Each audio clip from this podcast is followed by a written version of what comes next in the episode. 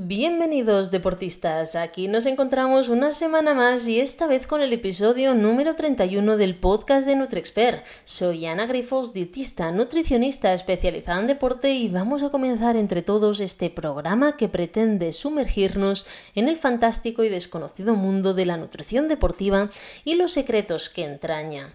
Hoy vamos a adentrarnos en el emocionante mundo de la cafeína y su influencia en el deporte de resistencia. La cafeína, una sustancia que muchos de nosotros asociamos con nuestra taza de café matutina, tiene un papel fascinante en el rendimiento atlético. Exploraremos los últimos estudios científicos que nos revelan los secretos de la cafeína en nuestro deporte, desde su vida media hasta las dosis adecuadas, los riesgos asociados a su consumo, la dosis adecuada para nosotros y cómo hacer una descarga de cafeína o si es necesario hacerla. Así que comencemos nuestro viaje informativo. ¿Estáis preparados? ¿Sí?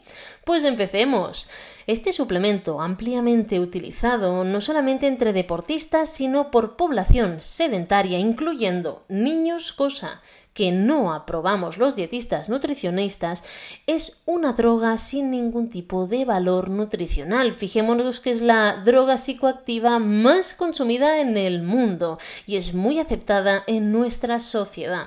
Se conoce que reduce la fatiga, aumenta la atención y la potencia y por tanto el rendimiento deportivo. Por todas esas ventajas también estudiadas en el ámbito científico, en la práctica deportiva se disponen actualmente de todo tipo de suplementos, geles, barritas, píldoras, polvos, pastillas, shots, bebidas que contienen esta sustancia sin necesidad de prescripción médica ni acudir a ningún profesional.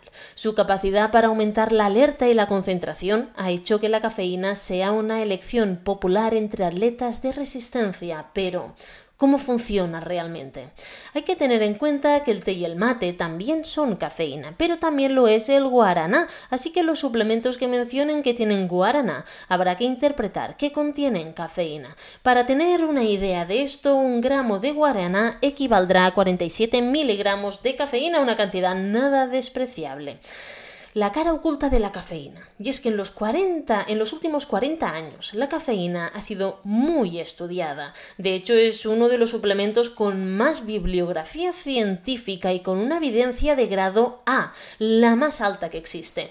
Pero hay que tener en cuenta que no siempre ha sido aprobada y bien vista. De hecho, de el año 1980 al 2003 se encontraba dentro de la lista de sustancias prohibidas por considerarse una sustancia por el Comité Olímpico Internacional, pero a partir de 2004 fue reconsiderada por la Agencia Mundial Antidopaje, la WADA, y se, puede y se pudo utilizar siempre y cuando no se sobrepasen los límites de 9 miligramos de cafeína por kilo de peso corporal.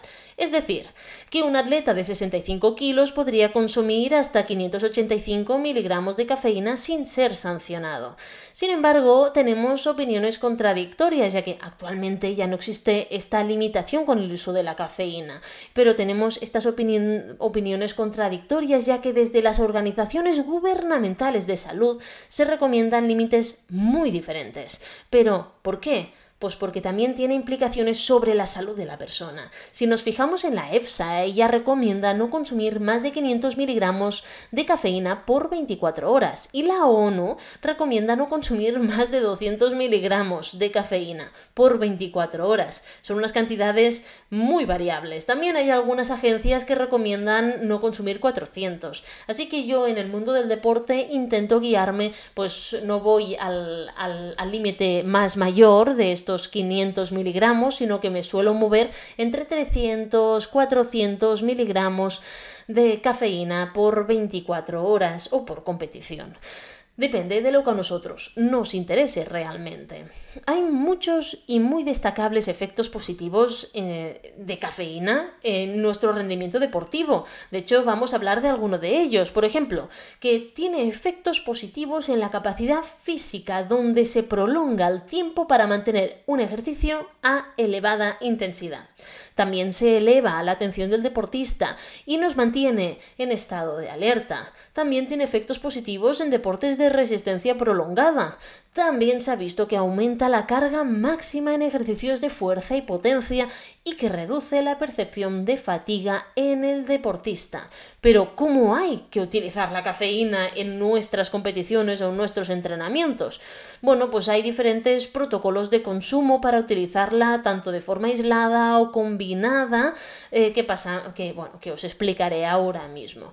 De hecho, una de las propuestas es intentar usar que luego os explicaré mi opinión. Pero una de las propuestas es el uso de 3 a 6 miligramos de cafeína por kilo de peso eh, del deportista unos 60 minutos antes del ejercicio, aunque esto puede ser eficaz en deportes de resistencia de hasta 4 o 6 horas, pero en deportes de larga o ultra distancia se debería observar si la tolerancia individual permite al deportista seguir utilizando la cafeína a lo largo de las horas, porque si tú ya le das un chute del máximo que pueda tomarse al inicio, al igual luego no tienes margen para volver a darle un recordatorio.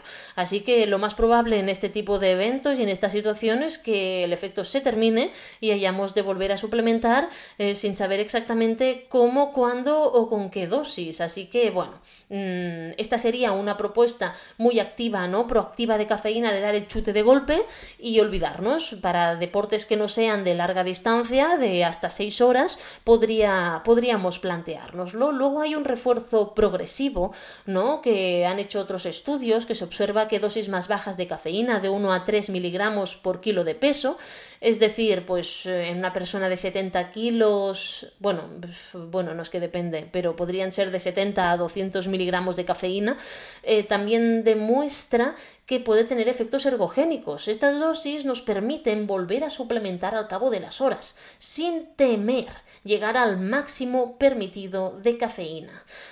Luego también tenemos eh, la absorción de cafeína por fuentes naturales. Se intenta obtener la cafeína de fuentes farmacológicas que oscilen de entre 100 y 300 miligramos de cafeína.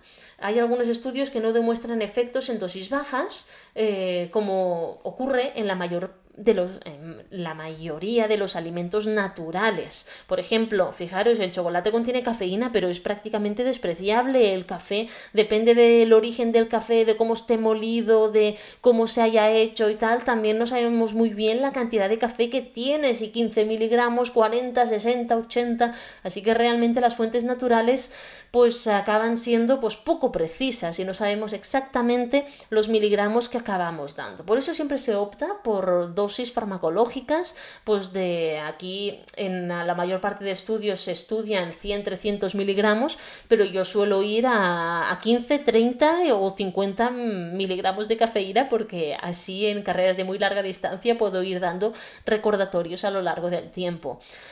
Luego también se dice que hablaremos más ampliamente luego, pero de hacer una descarga de cafeína. Si el deportista toma cafeína de forma habitual, puede que no note los efectos de la suplementación de cafeína. Así que lo que intentamos para ver si realmente se notan o no estos efectos es hacer una limpieza de cafeína. Lo ideal serían tres semanas. Pero si no se es capaz de aguantar tres semanas sin probar la cafeína, bueno, pues damos por válidas dos semanas.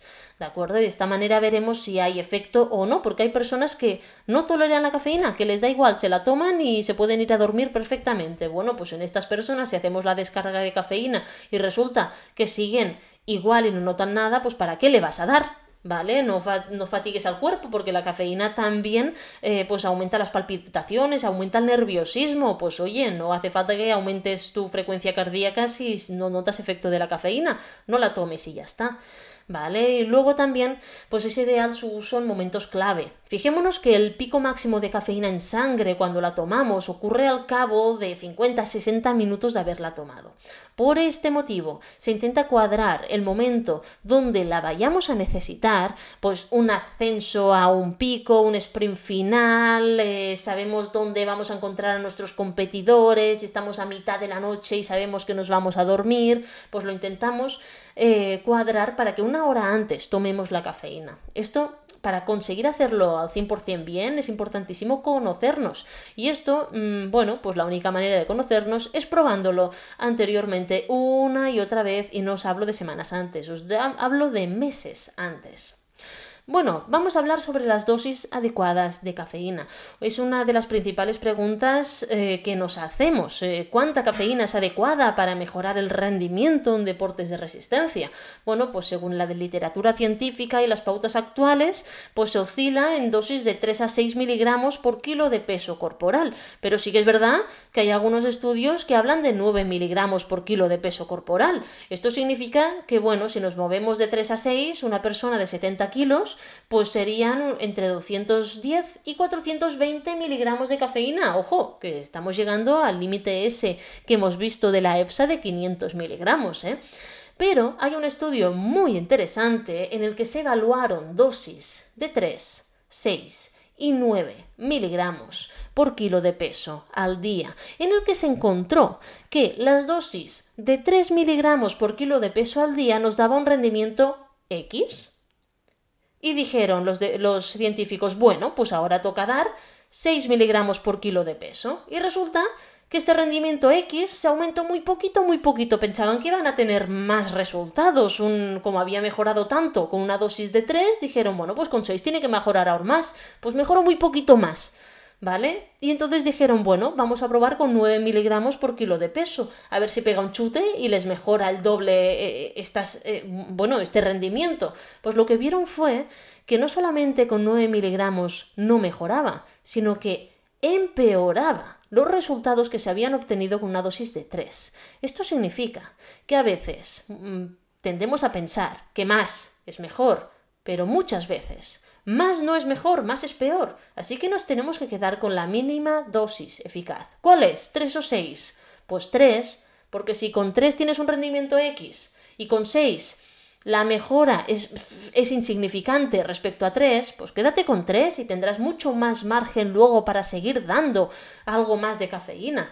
Así que yo en mis deportistas intento mantener esos 3 miligramos de cafeína desde que empiezo a darles la cafeína en competición hasta el final de la misma.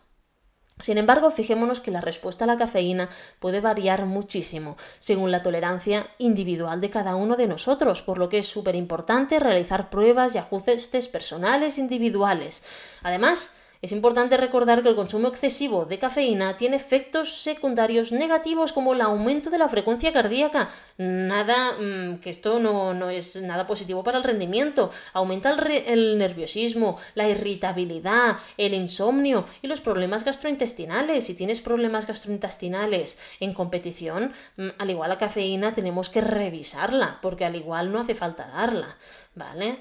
Luego también tenemos que tener en cuenta la vida media de la cafeína. La vida media eh, es el tiempo que tarda la cafeína a reducirse a la mitad. Es decir, si tú has ingerido una dosis de 200 miligramos, ¿cuánto tarda tu cuerpo a eliminar la mitad de esta dosis? ¿Vale? Es decir, a nivel así un poco más técnico, el tiempo que tarda la mitad de la cantidad de cafeína que has ingerido a ser metabolizada y eliminada de tu cuerpo. En promedio, esta vida media de la cafeína en los seres humanos es de unas 6 horas. Esto significa que después de consumir cafeína aún tendrás durante muchas horas una cantidad significativa en tu sistema durante mucho tiempo.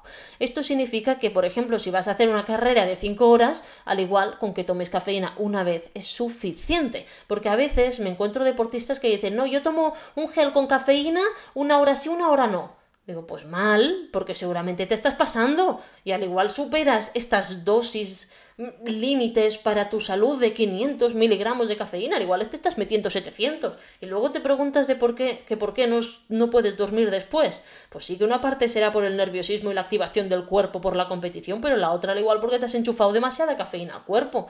¿Vale? Entonces, como todo, mucho es malo, así que vamos con esta dosis mínima eficaz. Dudas que, que, pueden haber. Bueno, pues sabéis qué ocurre, que aún no se conoce exactamente cómo es ese mecanismo en el que nuestro organismo mejora el rendimiento gracias a la cafeína. Se ven efectos súper diferentes en diferentes tejidos corporales, pero por si no fuera suficientemente complicado, también varía en función de diferentes deportistas. Cada uno responde a una forma completamente diferente, ya sea de forma positiva como negativa. Hay personas que es que no toleran la cafeína y es mejor que no se la demos en un evento deportivo y no pasa nada. No porque todo el mundo tome cafeína, tú tienes que tomar cafeína. Si no te va bien, no la tomes. Es como aquel que, que, le sienta mal, me lo invento, el tomate. Pues si te sienta mal el tomate, no lo tomes. No hace falta que te fuerces a tomarlo si a ti te sienta mal, por muy sano y mucho licopeno y mucho antioxidante que haya. ¿No habrán otros alimentos que también tendrán licopeno? Pues ocurre lo mismo con la cafeína, ¿vale? Si te sienta mal, no la tomes, que no pasa absolutamente nada.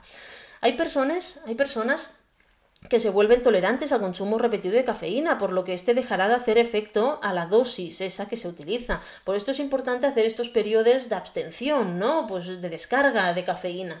Hace años eh, se creía que uno de los efectos sobre la mejoría del rendimiento venía por promover el consumo energético a través de las grasas corporales, reduciendo así el uso de glucógeno y limitando los, los momentos clave. Pero ya se sabe que esta reducción de glucógeno es de corta duración y de forma intermitente, por lo que ya no se tiene en cuenta esta premisa para conocer cómo la cafeína mejora el rendimiento. Donde sí hay consenso científico es que en dosis de 400 a 500 miligramos de golpe, dados de golpe, a, a, una persona promueve la movilización de grasas para ser utilizadas como fuente energética. Pero claro, tendrías que dárselo de golpe. Entonces, no siempre es interesante este consumo de golpe. Y luego hay que ver los efectos secundarios que pueden darle a la persona. Yo prefiero siempre dosis, bueno, un poquito más moderadas, ¿no? Estos 3 miligramos por kilo de peso y luego ir manteniéndolo a lo largo de la competición. Porque al igual no nos interesa tampoco movilizar mucho las grasas en función del deporte que hagamos. Si es un deporte más explosivo, de alta intensidad, no te interesa tanto las grasas porque prácticamente no las vas a usar. En deportes más, eh, más suaves, como una ultra, ultradistancia, pues ahí sí. ¿Vale? Entonces, también es verdad que estas dosis tan altas puede promover la liberación y actividad de la adrenalina. Tiene pero también los, estas dosis tan elevadas de cafeína puede tener efectos perjudiciales sobre nuestro músculo cardíaco, con cambios en su contractabilidad muscular y alteraciones de nuestro sistema nervioso central. Así que, ojo, que no es oro todo lo, que reluce, que no todo lo que nos digan está bien, que no hace falta tú, si no tienes un objetivo concreto, tomar cada día para bajar grasa 400 mm, miligramos de cafeína, porque al igual te estás perjudicando tu corazón, así que no vale la pena. Luego, también se conoce que la cafeína, debido a esta activación, este aumento de la frecuencia cardíaca, tiene un efecto diurético y puede provocar una pequeña deshidratación, pero si tomamos esta sustancia en las dosis moderadas y aumentando la ingesta de bebida moderadamente será suficiente para controlar esta diuresis y evitar la deshidratación que tanto se habla y se otorga a la ingesta de cafeína. Esta situación puede ser más grave si se toma cafeína y hay altas temperaturas ambientales y una, y una, elevada humedad. Pero conociendo todos estos efectos, pues lo que haremos será aumentar la ingesta eh, de líquido y sales en nuestra planificación deportiva para evitar pues, que pueda haber una deshidratación y nos perjudique a nuestro rendimiento deportivo. La cafeína eh, tiene varios efectos que pueden ser beneficiosos para nosotros como, como, atletas, como deportistas. Uno de los principales es su capacidad para aumentar la resistencia al retrasar la percepción del esfuerzo. Esto significa que puedes seguir entrenando o compitiendo a un nivel alto durante un poquito más tiempo antes de sentirte agotado. Además, eh, la cafeína puede aumentar la liberación de de unos, unas sustancias que se llaman catecolaminas, como la adrenalina, que te ayudan a estar más alerta y enfocado al deporte, enfocado a lo que estés haciendo en ese momento. También puede mejorar la capacidad de movilizar y usar grasas, como hemos dicho, como fuente energético. Y luego, hablando de los riesgos, eh, aparte de los que hemos hablado, Mm, bueno, pues tiene efectos secundarios como, por ejemplo, el insomnio. Así que hay algunas personas que si les damos cafeína a partir de las 4 de la tarde, al igual luego esa noche no duermen. Así que, bueno, ¿Tomar cafeína? Sí. ¿Cuándo? ¿Cuándo lo necesitemos? No más. ¿Que te gusta el café por la mañana? Bueno, tómate un café, si no pasa nada. Pero si eres enseguida te hace efecto la cafeína, al igual después de comer ya no te tomes ningún café. ¿Cuál es el límite de café al día? Tres. A partir de ahí, descafeinados, ¿vale? Y, si estamos con descarga de cafeína o descafeinados o sin nada. Y ojo que la Coca-Cola y todas estas bebidas energéticas también tienen cafeína. ¿Vale? Así que controlamos bien. Cuando estamos en descarga de cafeína no significa cambiar la cafeína por otro elemento. Porque el té también tiene cafeína, como hemos dicho, el mate también, el guaraná también. Así que tendremos que vigilar que no estemos tomando cafeína porque hemos sustituido un elemento energético por otro que también tiene cafeína oculta detrás de otro nombre, ¿no? Como teína o mateína o guaraná, que esto también es cafeína. Bueno, en personas que se exponen a dosis significativas eh, de forma muy continuada, se da ese fenómeno, como hemos hablado, ¿no? de la tolerancia. Eh, nos acostumbramos a ella, ¿vale? Entonces, para notar ese mismo estímulo, necesitamos dosis todavía mayores. Por esto se hace esta descarga de cafeína. Esto significa que durante estas dos semanas, como mínimo tres ideales, eliminaremos esta ingesta de cafeína para recuperar esta sensibilidad, si es que la tenemos, porque hay un 40% de las personas que no tienen ninguna sensibilidad a la cafeína. ¿Vale? Entonces, sí que es verdad que este tema es un tema que a veces puede provocar cierta discordia en algunos científicos, pues hay algunos estudios que no aprecian diferencias entre la respuesta a la cafeína que dan aquellas personas que la consumen de forma habitual y aquellas que no. Pero bueno, como todo, como hasta el momento hay, hay otros estudios que indican que una descarga de cafeína puede ser interesante, ¿vale? Pues entonces em, yo prefiero hacer estas dos, tres semanas ideal de descarga de cafeína hasta que haya nuevos estudios que nos arrojen más luz, al igual estudios con un poquito más de revisión, con más personas y, tratados durante más tiempo. Pero bueno, ya lo iremos viendo y si hay alguna novedad no os preocupéis que yo os lo comentaré. Otro aspecto interesante es que se ha visto que la cafeína a las mismas dosis surte más efecto y más duradero si se combina con taurina.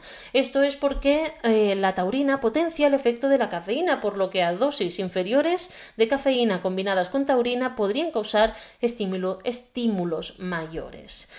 La cafeína como suplemento se puede encontrar en muchos formatos, como en un ingrediente de barritas, de geles, como goma de mascar, en bebidas energéticas, en comprimidos, en polvo, en chicles, que de hecho el chicle es el que más rápido llega a la sangre. Dependiendo de cuál escojamos, variará el tiempo que tarde en alcanzar el pico máximo en sangre, pero aproximadamente estos suelen ser 60 minutos.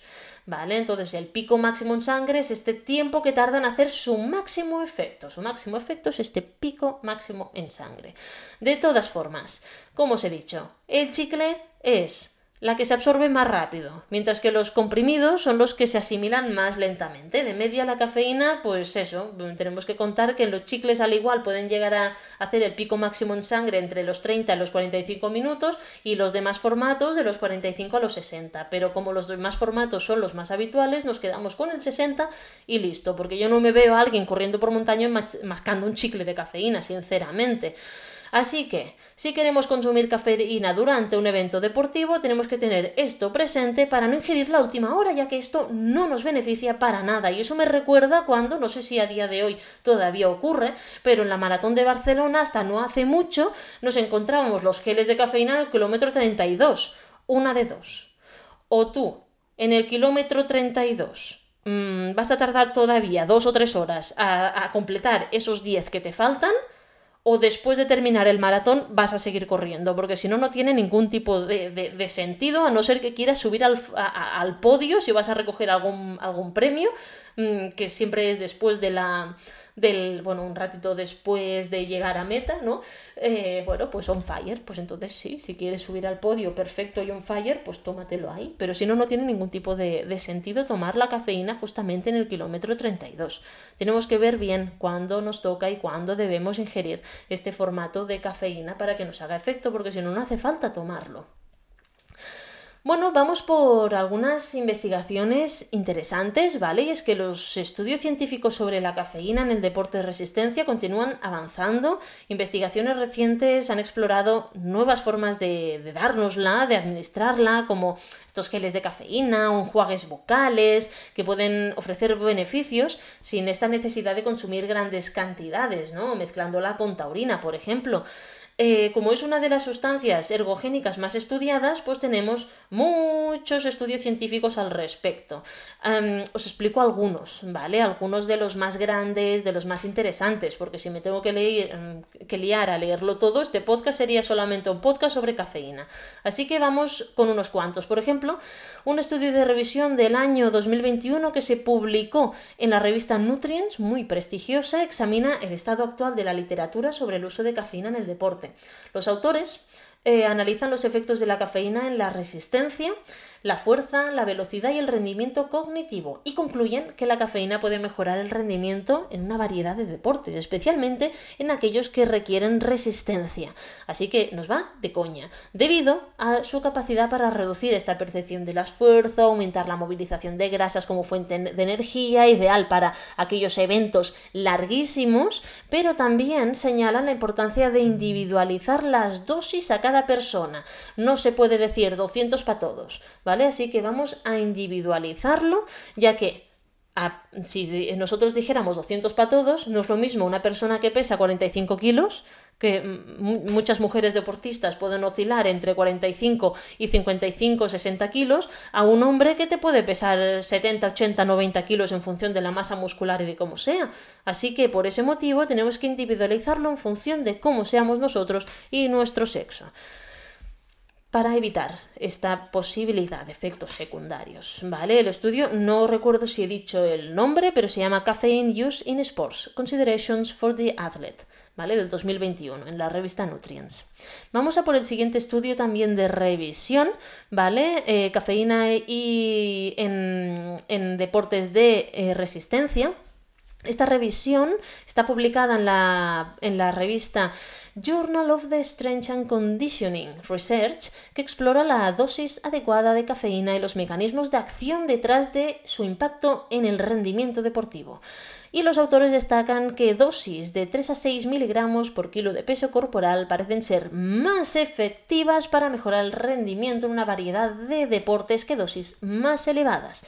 Y también se discute cómo la cafeína afecta en la fatiga, la percepción del esfuerzo, entre todo lo que ya hemos explicado, porque al final este podcast es un, resumen ¿no? de todos estos artículos y otros más que me he ido leyendo. Así que podéis estar contentos porque la verdad que me estoy haciendo un máster con todos vosotros y, bueno, os lo tengo que agradecer a vosotros porque realmente si no hubieseis mostrado tanto interés por este podcast, pues al igual no tendría yo las ganas ¿no? de, de, de informar tanto para daros información útil para todos vosotros.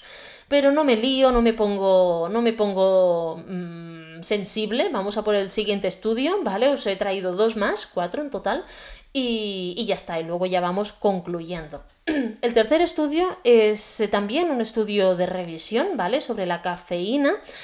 Eh, publicado también en Nutrients, en la revista, que me encanta esta revista, y se centra en los efectos cognitivos y físicos de la cafeína. Este estudio es del 2021, bastante reciente. Los autores resaltan cómo la cafeína puede mejorar la atención, la concentración y la resistencia en deportes de resistencia. Y también se advierte sobre esta importancia de la dosis y de la individualización, ¿vale? Y que la tolerancia a la cafeína varía entre personas. Así que volvemos a recalcar la importancia de la individualización. Último estudio. Caffeine and Sports Performance, a Comprehensive Review, ¿vale? Del 2019. 2019. Otra revisión.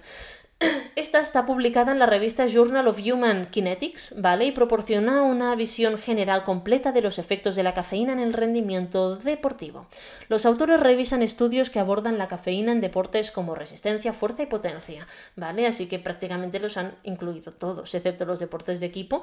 Concluyen que la cafeína puede mejorar el rendimiento en muchos deportes, pero la dosis óptima y la respuesta individual es factores importantes a considerar. En resumen, la cafeína sigue siendo una herramienta súper valiosa para mejorar el rendimiento deportivo en una amplia gama de disciplinas, pero tenemos que individualizarlo, considerar nuestra tolerancia, si nos va bien, si no, si tenemos que hacer descarga, si no, los beneficios, si, si, si realmente los obtenemos y obtenemos una mejor resistencia o una reducción de la percepción del esfuerzo, una mejora de la movilización de grasas, a ver si lo hacemos. Porque si resulta que sí, obtenemos esto, pero también nos da molestias intestinales, apaga y vámonos, mejor lo dejamos. ¿Vale? Además, tenemos que que ser un poco precavidos para evitar estos efectos secundarios y estar alerta, porque si nosotros tomamos cafeína y luego estamos súper nerviosos y no conseguimos dormir las horas que nos tocan y descansar bien, pues casi que es mejor no tomarla, ¿vale? Así que lo ideal, consultar a un profesional, a un dietista nutricionista deportivo antes de utilizar cualquier suplemento, aunque sea de cafeína, porque no olvidemos que no deja de ser una droga y que puede tener efectos secundarios negativos. Y que para que sea que forme parte de nuestra estrategia nutricional para el rendimiento, pues lo mejor es estar bien asesorado en función de lo que nosotros necesitemos. Bueno, pues a ver, eh, quería explicar o quería hacer un pequeño de tips en base a si a cuándo tenemos que hacer o si hace falta hacer una descarga de cafeína, ¿vale? Que ya será lo último y me despido, lo prometo, ¿vale? Pero esta descarga de cafeína antes de una competición es una estrategia que podemos eh, utilizar para mejorar nuestro rendimiento en algunos deportes, no siempre nos va a interesar, ¿vale? Entonces, ¿cómo lo tenemos que hacer? Bueno, pues la mayor parte de la evidencia científica dice, primero, consulta a un profesional para saber tu dosis, si lo necesitas, ¿vale? Para saber si estás bien guiado, mm, cuándo tienes que tomarlo, porque mucha gente toma, vale, 200, pues 200 mm, en un entreno que le va a durar una hora. Pues si tú te lo tomas antes de empezar el entreno y el entreno dura una hora no te va a servir de nada, ¿vale? Entonces, esto es fundamental para asegurarte que la cafeína sea segura y útil y adecuada a tu situación individual. Luego, tenemos que establecer objetivos.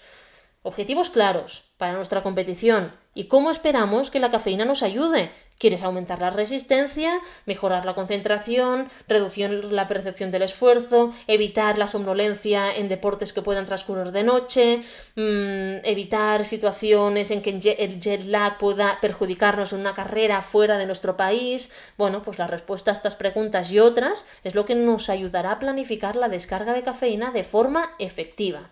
Luego, nuestra dosis óptima. La dosis de cafeína ya habéis visto que es muy variable y es que de persona a persona también puede variar. Así que yo siempre recomiendo empezar con 3 miligramos por kilo de peso. A partir de aquí ya, ya estaremos a tiempo de hacer 4, 5 y 6. Nunca superaría los 6. ¿Vale? Así que yo empezaría aquí, intentar no excedernos y sabiendo que el exceso puede tener efectos secundarios negativos, sobre todo para nuestro corazón, que es la bomba y es el, el eje de nuestro rendimiento deportivo. Así que tenemos que cuidarlo.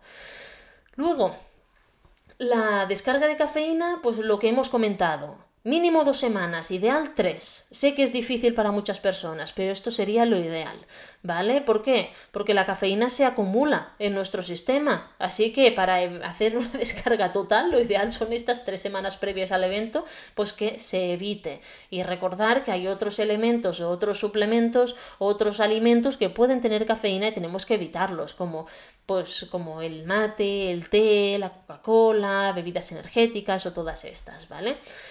Luego tenemos que escoger bien la forma de consumirla. Porque habéis visto que se puede consumir de mil maneras diferentes, diferentes, ¿vale? Así que vamos a ver cuál mm, se adapta mejor a nosotros y a nuestras necesidades, porque por mucho que el, chicle sea ideal y sea el que más rápido se absorbe, eh, yo no me veo en una carrera de larga distancia masticando chicle. Es que al igual nos atragantamos, ¿vale? Así que vamos a mirar cuál es la mejor fuente para obtener cafeína para nosotros. Probarlo, por favor, tenemos que probarlo. O sea, todo esto se tiene que probar anteriormente, incluso la descarga de cafeína. Nosotros, imagínate que no te sienta bien, pues una competición que no sea importante, prueba de hacerla, porque si resulta que te da el mono, que puede darte mono, ¿vale? Y estar con dolor de cabeza, con, con irritabilidad, con, bueno, con situaciones de estas, de, de, mal humor, bueno, pues al igual es que realmente, bueno, pues, pues tienes el mono, oye, estás tan acostumbrado a la cafeína que al final te ha dado, mm, bueno, pues una de dos. O lo eliminas, que significa pues no tomes cafeína excepto en las competiciones, o eh, pues la seguimos dando y ya está, ¿vale? Así que tenemos que probarlo anteriormente para ver cómo responde tu cuerpo y ajustar la dosis si es necesario, si no puedes eliminarlo, ¿vale? Entonces, siempre lo probamos todo antes para observar si experimentamos mejoras en nuestro rendimiento y cómo nos sentimos, porque en función de cómo sea, al igual mm, no podemos incorporarlo o no podemos quitarla, ¿vale? Luego, eh, bueno, pues recordar la vida media de la cafeína y estas seis horas eh, en, que, en que puede estar en nuestro cuerpo hasta que sea hasta que tengamos la mitad de la dosis que hemos ingerido. A partir de ahí, pues yo normalmente cada cuatro horas y media, cinco, doy pequeños recordatorios de cafeína, sabiendo que tarda una hora en absorberse, ¿vale? Para que así siempre haya más o menos la misma cantidad de cafeína en nuestro cuerpo, ¿vale? recordar mantener la hidratación por este pequeño efecto diurético y es importante mantenernos hidratados antes y durante y después de la competición. Beber agua es pilar fundamental en nuestro rendimiento, ¿vale? Entonces, recuerda que la cafeína es una herramienta que puede tener efectos positivos, pero su utilización ha de ser planificada con cuidado y basado en nuestras necesidades individuales, ¿vale? Esto es clave. Así que me voy a las conclusiones y es que la cafeína, por supuesto, y como hemos visto, tiene muchísima evidencia como ayuda energética, ergogénica, no solamente para nuestro deporte, sino para la mayoría de los deportes. Los protocolos de ingesta se tienen que individualizar según la persona, el deporte, el perfil de la carrera, la duración de la misma, si es de noche, si no, intentar eh, evitar el, el máximo de cafeína, aunque sepamos que toleramos más cantidad. O sea, si a ti te va bien 100, ¿para qué vas a ponerle 200 si te sienta igual? ¿Vale? Esto lo hemos visto en este estudio en que se evaluaron 3, 6 y 9 miligramos de cafeína y vieron que 3 era el más eficaz. Pues ¿para qué vamos a darle 6 entonces? Pues 3, ¿vale? Un exceso de cafeína puede provocar todo esto, como os he dicho, irritabilidad, taquicardia, insomnio, diuresis, cosas que no nos gusta en el deporte. Luego, tenemos que ser conscientes que aunque esté muy ampliamente usada la cafeína, no se recomienda el uso de cafeína en rendimiento de niños y jóvenes deportistas, ya que por ellos mismos ya tienen una mayor adaptación y mejora del rendimiento a través de su crecimiento, desarrollo, maduración y experiencias vividas. No les hace falta a los niños y adolescentes tomar cafeína. Cualquier suplemento, además, se tiene que utilizar una vez sea aprobado. ¿Vale? Eh, sin, sin, ellos, todas las estrategias nutricionales y de entrenamiento sabidas solamente desde, de esta forma se ve realmente la capacidad de cada atleta y la mejoría posterior a través de la suplementación. Es decir, primero alimentación, y vas a mejorar solamente haciendo una alimentación adecuada a tu deporte. Y luego suplementación, incluso la cafeína. ¿Vale? Así que primero alimentación y luego la guinda del pastel, que es la suplementación. Así que deportistas, ahora sí finalizamos este podcast extenso sobre la cafeína y últimas evidencias científicas. Si tenéis más dudas sobre nutrición deportiva o queréis un asesoramiento individualizado, no dudéis en poneros en contacto con nosotros en info.nutriexpert.com o en nuestras redes sociales arroba nutriexpert y arroba anagrifols.